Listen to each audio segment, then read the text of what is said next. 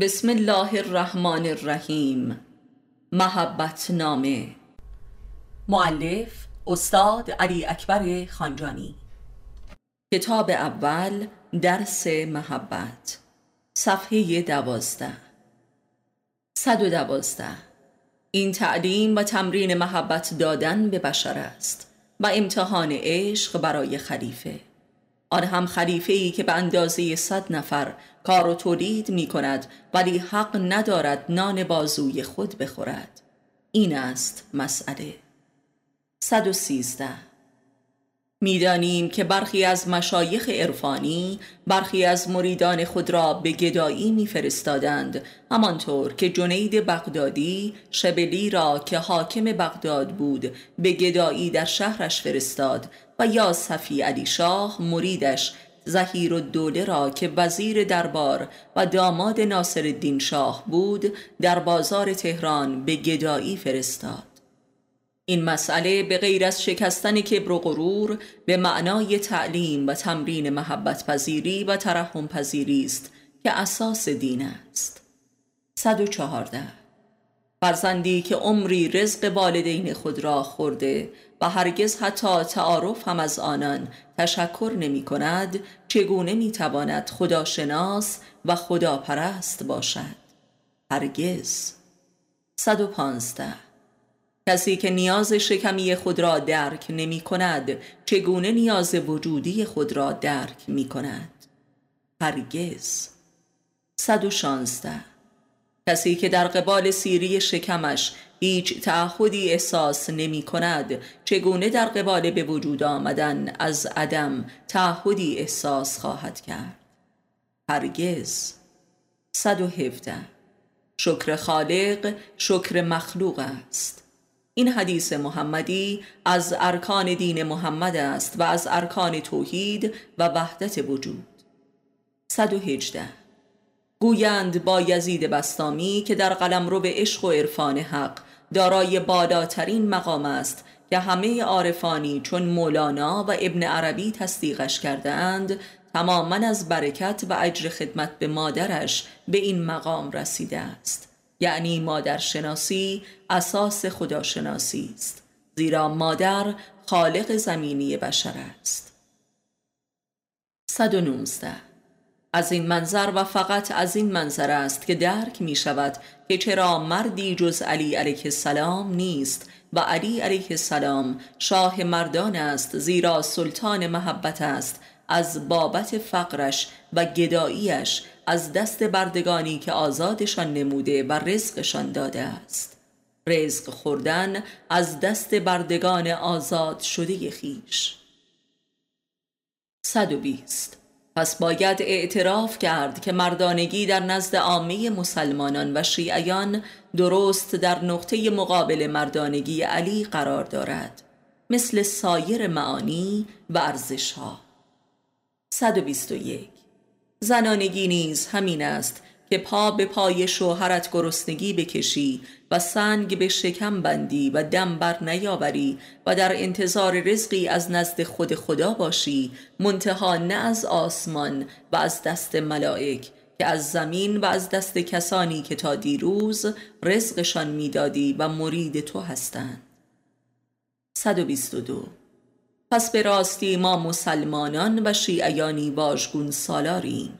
شیعه ضد علی. 123 آری از محبت خارها گل می شود ولی نه به این زودی ها بلکه عمری صبر جمیل می خواهد صبری در حالی که استخانی در گلو و خاری در چشم داری تا بالاخره آن گلی که به واسطه محبت تو خار شده و در چشمانت فرو رفته است دوباره در چشمانت گل دهد. زیرا هر بوته گلی اول خار به بار می آورد و سپس گل می دهد. و گل بیخار کجاست؟ 124 آری مار در آستین پروردن و آه بر نیاوردن سنت اشاق حق است.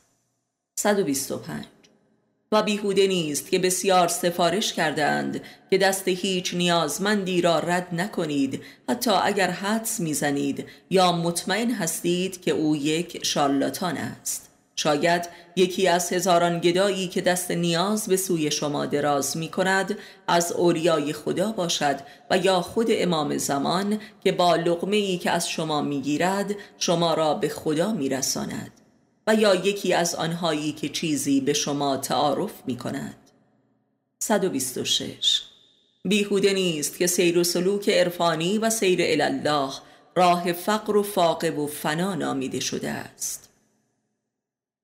127 بدین گونه است که واژگون سالاری دیدگاه فقهی و فلسفی و عرفان اشراقی رخ می نماید 128 برخی به این بنده سخت معترضند که برای اثبات و آشکارسازی حق اولیای الهی چه نیازی است که تا به این حد به برخی فقها و علمای رسمی و فلاسفه و عارفان اشراقی بتازی و بسیاری از بزرگان جهان اسلام چون بو علی و ملا صدرا و امثالهم را از حیث عظمت و شکوه بیندازیم و مفاخر ملی و دینی ما را در چشم جهانیان تحقیر کنیم. 129 همین دیشب در یک برنامه عرفانی در تلویزیون که به مناسبت ولادت امام سجاد برگزار می‌شد و یکی از صاحب نظران تراز اول فلسفه و عرفان که در کشور دارای چندین منصب و کرسی رسمی علمی و دینی و فرهنگی است. در تمجید و تعظیم و بزرگ نمایی کاذب و مصنوعی امام سجاد گفت آدمی چون دعاهای صحیفه سجادیه را مطالعه می کند چنان با عظمت و عمیق و عالی می یابد که گویی آثار ابن عربی یا ملا صدرا را مطالعه می کند. آیا نکته را دریافتید؟ این جناب از مریدان و شارحان درجه اول علامه تبا است آیا به راستی حق دارم تا این واژگون سالاری شیعی را بر سرش خراب سازم؟ اینان پیامبرشان ارسطو و افلاتون است و امامانشان بو علی و ملا صدرا و سهروردی و ابن عربی این همان غرب زدگی هزار سالی پنهان در لباس فلسفه بو علی و ملا صدراست 130 این همان درد دکتر شریعتی است که در جانم به بار نشسته است و در حال درمان شدن است. 131 هرچند که اینان اگر ذره ای از درد بو علی و ملا صدرا و امثالهم را می داشتند چون این هزیان نمی گفتند آن بزرگان در عصر قایت ظلمت و خفقان و قرون وسطای اسلامی میزیستند که شیعه بودن محکوم به مرگ و نابودی خاندان می‌شد. و لذا اکثر عارفان بزرگ ما خود را سنی مذهب می نمودند و در وصف هر چهار خلیفه سخن می گفتند تا بتوانند اصلا سخنی بگویند.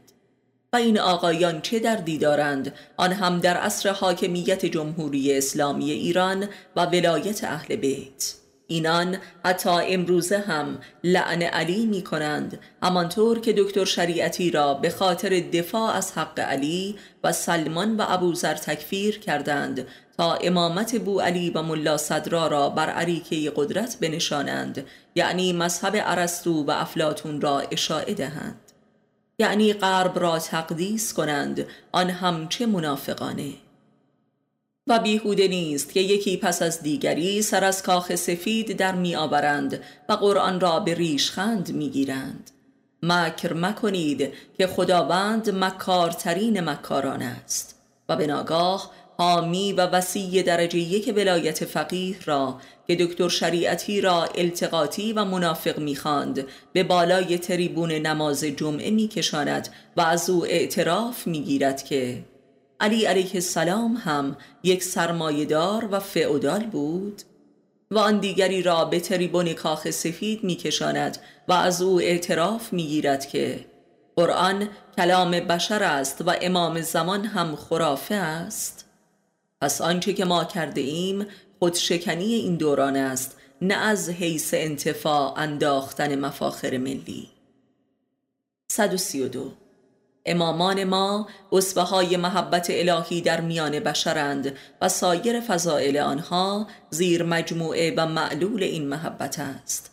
و تا این حقیقت درک و تصدیق نشود امامت درک نشده است و این است التقاط و نفاق و شرک خزنده. این است غرب زدگی پنهان در عرب زدگی که کشور ما و انقلاب ما را به مسلخ و تباهی کشانیده است. آن هم به نام اسلام نام 133 باز هم می‌گوییم که آن کس که فقر را دوست ندارد محبت را دوست ندارد. یعنی محمدی و علوی نیست. حتی اگر مفسر قرآن و مدرس فسوس الحکم و اسفار و اشارات باشد و از تمام وجودش کشف و کرامات بریزد. 134 و کسی که کل قرآن و سنت و اطرت را رها کرده و فقط به این حدیث اموی چسبیده که چون فقر از در وارد شود ایمان خارج می شود شیعه اموی است. 135 به راستی فقر با فخر چه ربطی به محبت دارد؟ کسی که این ارتباط را فهمید و تصدیق کرد محمدی و علوی است و در غیر این صورت شقی است. 136 کسی که فقر را برمیگزیند محبت را برگزیده است یعنی خدا را برگزیده است. پس فقر زمینه و اساس و تحقق استعینوا بالله می باشد و ایاک نستعین. یعنی از تو یاری می خواهیم 137 کسی که فقر را برمیگزیند عملا کل دنیا و اهلش را از دست می دهد و تک و تنها می شود و جز خدا برایش نمی ماند که همو می گوید تنها شو تا به من برسی. 138 و دانستیم که خدا همان نور محبت است. پس فقر دوستی عین محبت دوستی است و خدا دوستی. کسی که فقر را دوست ندارد خدا را دوست ندارد. محمد و علی را دوست ندارد. خود را دوست ندارد. یعنی دوست داشتن را دوست نمی دارد 139 چرا محمد مظهر رحمت مطلقه خدا بر بشریت است؟ زیرا فقر را با فخر برگزید و علنا به آن افتخار کرد بر کل بشریت. و لذا به معراج و دیدار خدا رفت. 140 کسی که فقر را برمیگزیند عملا می‌گوید بودن کافی است. پس وجودش را مییابد و موجود میگردد. و لذا چشم دیدن جمال وجود را مییابد و این یعنی لقاء الله. و این یعنی خدا کافی است. خدایی که ارحم الراحمین است. پس فقر گزینی عین خدا گزینی و محبت گزینی است و اراده به خدایی بودن. زیرا خداوند مظهر فقر مطلق است زیرا کل وجودش را به انسان بخشیده و خود عرش فنا گزیده است. پس فقر گزینی پیروی از اخلاق الله است این است عرفان اسلامی و مابقی عرفان دجالی است. و دیدیم که سی سال به نام دین و اسلام ناب محمدی فقر را تحقیر و لعن کردند و اشرافیت را تقدیس نمودند و امامان را اشراف معرفی کردند و نتیجه این شد که امروز یک نفر مؤمن در کشور باقی نمانده و همه ایدئولوگ ها به غرب پناهنده شده و می شوند تا ایمانشان از دست نرود. فقر را در خواب دیدم دوش من گشتم از خوبی او بیهوش من. از جمال و از کمال لطف فقر تا سهرگه بودم مدهوش من. فقر را دیدم مثال کان لعل تا زرنگش گشتم اطلس پوش من. بس شنیدم های و هوی عاشقان بس شنیدم بانگ نوشانوش من. حلقه ای دیدم همه سرمست فقر حلقه او دیدم در گوش من. بس بدیدم نقش ها در نور فقر بس بدیدم نقش جان در روش من. از میان جان و نان صد جوش خواست چون بدیدم بحر را در جوش من. صد هزاران نعره می‌زد آسمان. ای غلام همچنان چابوش من. مولوی 141 برخی و برکه اکثر متشرعین میپندارند که انبیا و اولیای الهی به مقام بینیازی نسبت به دنیا رسیده و از همه لذائز و نیازها مبرا شده و بلکه از آن بیزار گشتند و این پنداری کاملا وارونه است که مهد همه نفاق هاست 142 انبیا و اولیای الهی که حامل روح الهی هستند دارای اشد قبای حیاتی و غریزی هستند همانطور که پیامبر اکرم صلی الله میفرماید که ما پیامبران به لحاظ قدرت شهبانی همچون خروس سفید سیری ناپذیریم. در سایر قرایز هم این گونه اند. 143 پس مقام اسمت مقام بینیاز و مبرا بودن از قرایز نیست. ولذا انبیا و اولیای الهی اتفاقا بسیار بیشتر از سایر مردم در خطر ابتلای به گناه و معصیت هستند ولی اشد تقوا و عبودیت است که آنان را مسون می دارد که مستلزم اشد جهاد و مراقبه و رنج و پذیرش فقر است. و این حقیقت را در ادعیه ائمه اطهار به وضوح درک می کنیم که آنان هم بشری مثل همه مردمند 144 پس آیا اسلام دین ریاضت و روحانیت است؟ هرگز. 145 یک مؤمن سالک فقط تحت ولایت و اطاعت یک پیر معرفت قادر به ادامه راه تعالی است. و به خودی خود با صدها ریاضت فقط روز به روز خودپرست تر و ظلمانی تر می شود و قول کبر و غرور و مقدس معابی می گردد و هیچ راهی به سوی حق نمی یابد و عاقبت شیطان مجسم می شود الا اینکه رب و امامش خود خداوند باشد که به واسطه نزول روحی از جانب خود بر آن مؤمن وی را به سوی خود هدایت می کند که البته چون این سالکی دارای رسالت عرفانی است و تعداد این عارفان در تاریخ بس اندک بوده است که بانی مکتب عرفانی و محل جوشش نور معرفت برای اعثار بودند همچون حلاج و بایزید. که امامان شیعه نخستین این نوع عارفانند که ربشان الله بوده است. 146 پس که در آتش است و آب پیش روی دارد و نمی نوشد خود محل جوشش آب حیات می شود و کانون محبت الهی برای خلق می گردد که به همه محبت می برزد و کرامت وجودش موجب گشایش دلها و دین هاست ولی کسی به او محبت نمی کند الا خود خداوند. و این است انسان اهل محبت که کل بشریت در قلبش جای دارد و مورد شفاعت است. 147 پس انتخاب فقر انتخاب محبت است. 148 و واضح شد که انسان کامل و خلیفه خدا نیازمند ترین و فقیرترین موجود عالم است و لذا مظهر اسمای الهی و اراده حق برای مردمان است که به قول مولانا آب کم جوی تشنگی آور به دست تا بجوشد آبت از بالا و پست.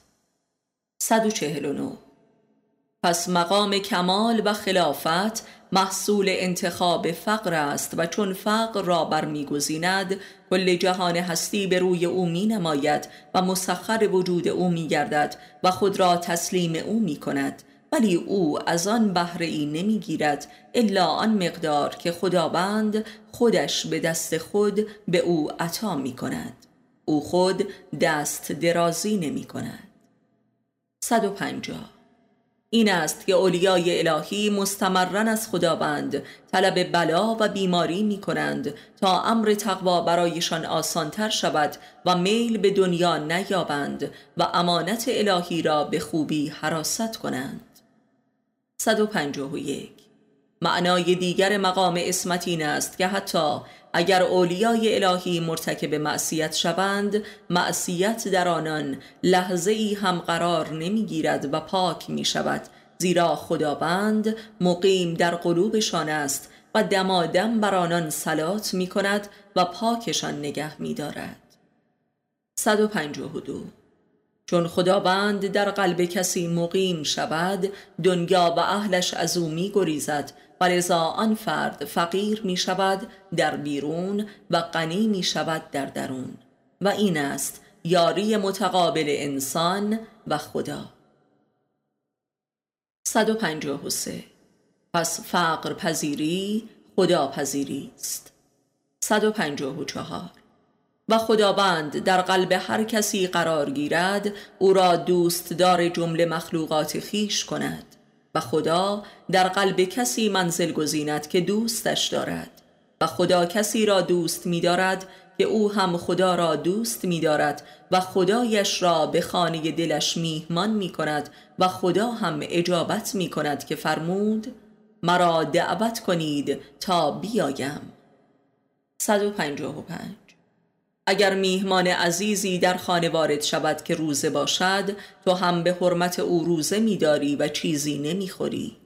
چون خداوند بینیاز است آدمی هم که میهماندار خداست لاجرم بینیازی پیشه می‌سازد یعنی فقر. الله در وجود چنین انسانی اکبر است. الله اکبر. 156 و جهان و جهانیان به تسخیر وجود کسی در می آید که خداوند در اوست. بینیازی از جهان و جهانیان در حالی که تسلیم اراده توست. این است استوره و افسانه و جادوی فقر.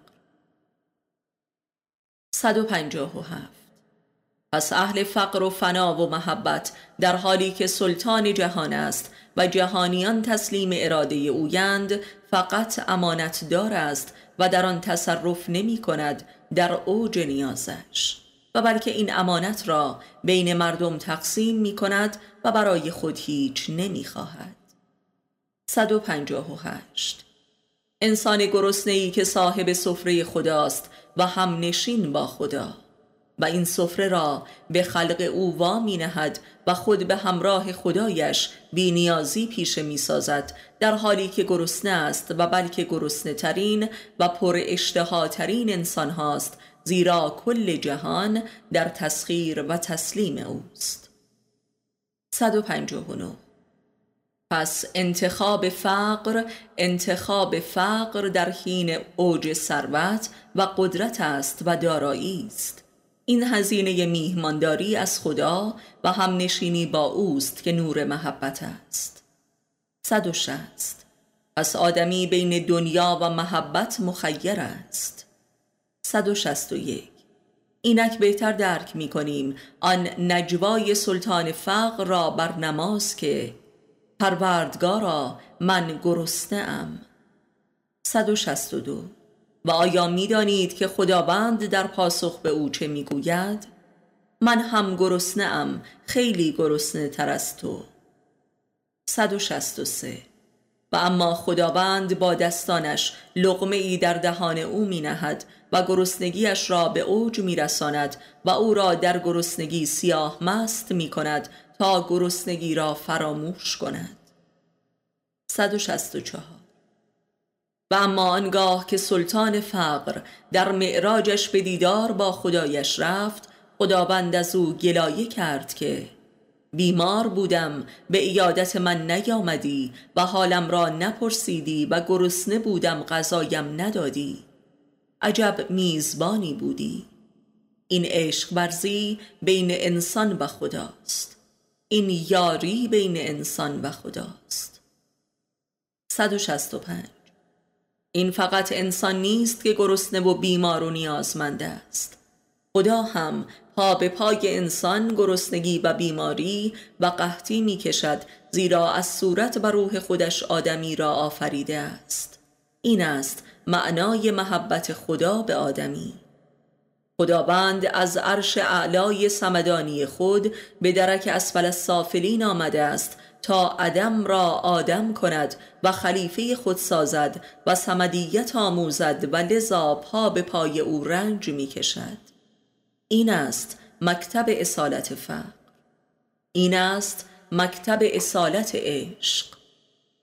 166 پس اینک بهتر می‌توان کلام خدا را در باب عشق درک نمود که اگر مدعی عشق به کسی باشی و صادق باشی حتما خداوند را شدیدتر عاشقی. 167 و اگر خداوند را عاشق باشی عاشق فقری. 168 پس عشق و محبت و دوستی را جز در کسی که فقر را مفتخرانه برگزیده است جستجو مکن و انتظار نداشته باش. 169 پس عشق اشراف آدمخواری و جهانخواری است یعنی امپریالیزم و دموکراسی و لیبرالیزم.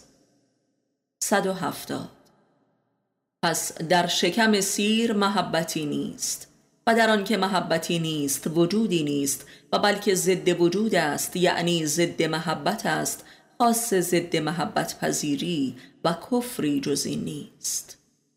171 این است اسلام ناب محمدی و عرفان علوی و دین خالص و مکتب اصالت محبت و راه هدایت و اساس سیر و سلوک روحانی. 172 اگر خود فقر را با فخر انتخاب نکرده اید لاعقل آن را دوست بدارید و نفرت مدارید. این است حداقل احساس و انگیزه و معرفتی که امروز دین و مسلمانی را ممکن می سازد و آدمی را ساقط و تباه نمی کند 173 آری این امری مطلق است.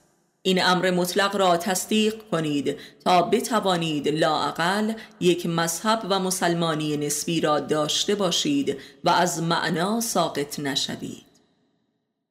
174 از یک اعتقاد نسبی عملی صادر نمی شود الا به نفاق.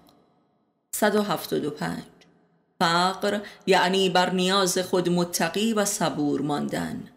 تا اینکه خداوند به نظری این نیاز را به بینیازی مبدل کند. و این همان واقعه فخر بر فقر است و این تبدیل نیاز به کرامت است. 176 کرامت همان واقعی قررت العین است یعنی صاحب نظر شدن. آنان که به یک نظر خاک را کیمیا کنند. 177 آنگاه که انسان با نگاه کردن سیر می شود. آنگاه که آدمی از گرسنگی سیر می شود. 178 آنگاه که فراق عین وسال می شود. 179 آنگاه که مرگ زندگی می شود. 180 آنگاه که فنا عین بقا می گردد. 181 و این مقام فراسوی خیر و شر و بود و نبود است. این مقام توحید است که حاصل فقر و فناست که واقعه خلق جدید است یعنی یافتن وجود از عدم. و این است قدرت کن فیکون در آدمی. اخلاق الله. 182 از خداوند پیروی کنید تا همچون خدا شوید. حدیث قدسی. 183 گرسنگی چه ربطی به بینایی دارد؟ چرا که میفرماید گرسنه شو تا جمالم ببینی؟ 184 طبق قوانین علم پزشکی گرسنگی موجب ضعف بینایی می شود پس گویی این ضعف ظاهری بینایی موجب تقویت بصیرت و بینایی روح می شود و چشم غیب بینی پدید می آید 185 بنده اعتراف می کنم که هر سنوبت دیدارم با جمال تجلیات حق در اشد گرسنگی و ضعف جسمانی رخ نمود.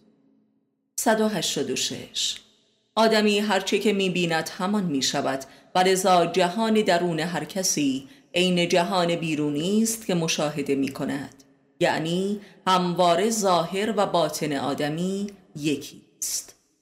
187 چشم آدمی آینه است که با گرسنگی سیغل مییابد و لطیف و عمیق می شود 188 مسئله این است که هر که خداوند را طلب کند خداوند هم گرسنه و فقیرش می کند تا مطالبه او را ادا نماید. 189 بنابراین فقر و گرسنگی بزرگترین هدیه الهی به انسان است. انسانی که لایق دیدارش باشد و دیدارش را طلب کند. 190 عشق آدمی را گرسنه و فقیر ولی بینیاز می سازد و در این صورت است که حس فنا پدید می آید و جمال بقا دیدار می شود